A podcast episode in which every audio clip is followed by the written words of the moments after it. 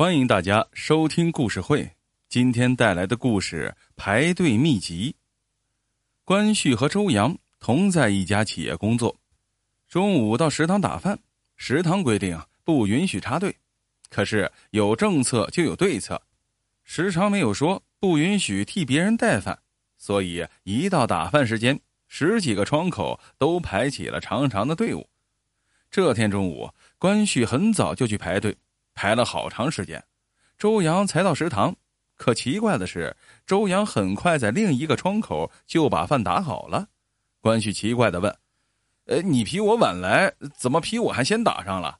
周洋若无其事地说：嘿呀，今天运气好嘛，前面没有带饭的，一会儿就排到了。第二天情景重演，周洋来得晚，可是等关旭打完饭了，发现周洋已经吃上了。关旭问：前面没有人带饭？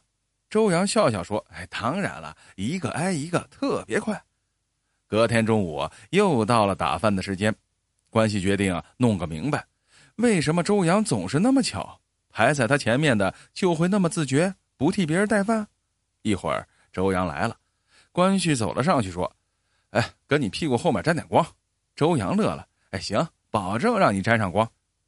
周洋四下看了看，然后排到一个队伍后面。人们排队的时候都前后左右的聊天说笑，轮到的时候竟然都十分自觉，每个人都打一份饭就走。哇塞，周洋这小子真神呐！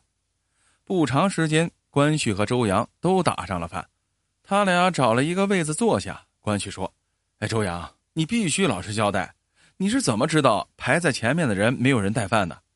周洋示意轻声：我告诉你一个排队的秘密，以后打饭就不用着急了。关旭问：什么秘密？周洋得意地说：你跟在领导的屁股后面排队，前面就没有人敢带饭了。刚才我们前面排的是谁？